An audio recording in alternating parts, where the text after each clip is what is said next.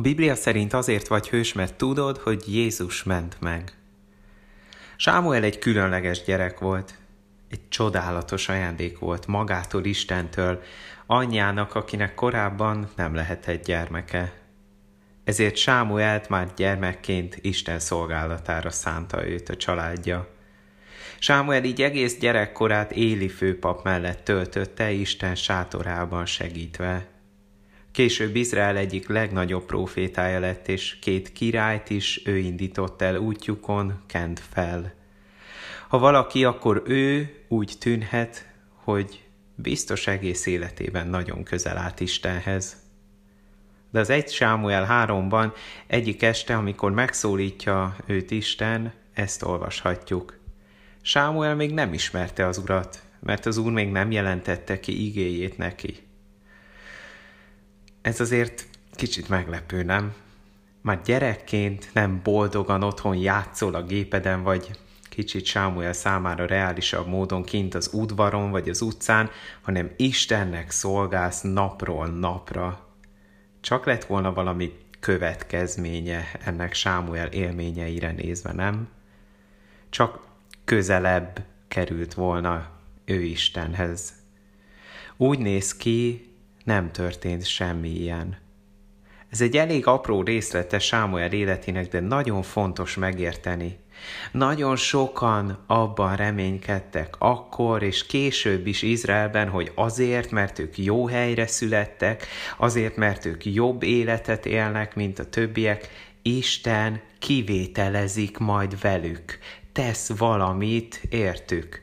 És akár félre is léphetnek párszor, úgyse lesz majd semmi nagy baj. De semmivel sem érdemelhetjük ki Isten kivételezését, Isten szeretetét.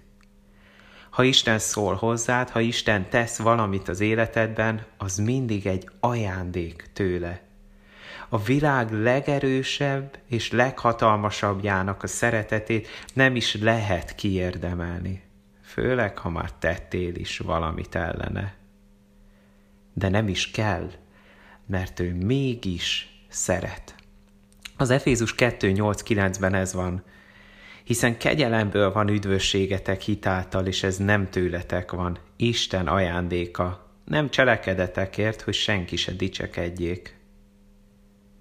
Sámuel minél idősebb lett, annál többször tapasztalhatta ezt meg. Bármit is tesznek az emberek, Isten is cselekszik folyamatosan és megláthatta, hogy Isten megmenti a népét folyamatosan is. Emiatt később a zsidókhoz írt levélben azt olvassuk róla, hogy ő is ugyanúgy hit Jézusban, a szabadítóban, mint mi. Hogy ő is hitt abban, hogy Isten elküldi a szabadítót. És végül is jól ismerte Istent. Isten tényleg elküldte a szabadítót, aki még az életét is odaadta másokért, mert Isten a szabadító, aki ajándékba adja szabadítását. Egy kis feladat a végére, ez nem lesz egyszerű előre szólok, talán furcsa is lesz. Írj egy listát azokról a jó dolgokról, amiket eddig tettél. Nyugodtan írj le mindent, legyél őszinte.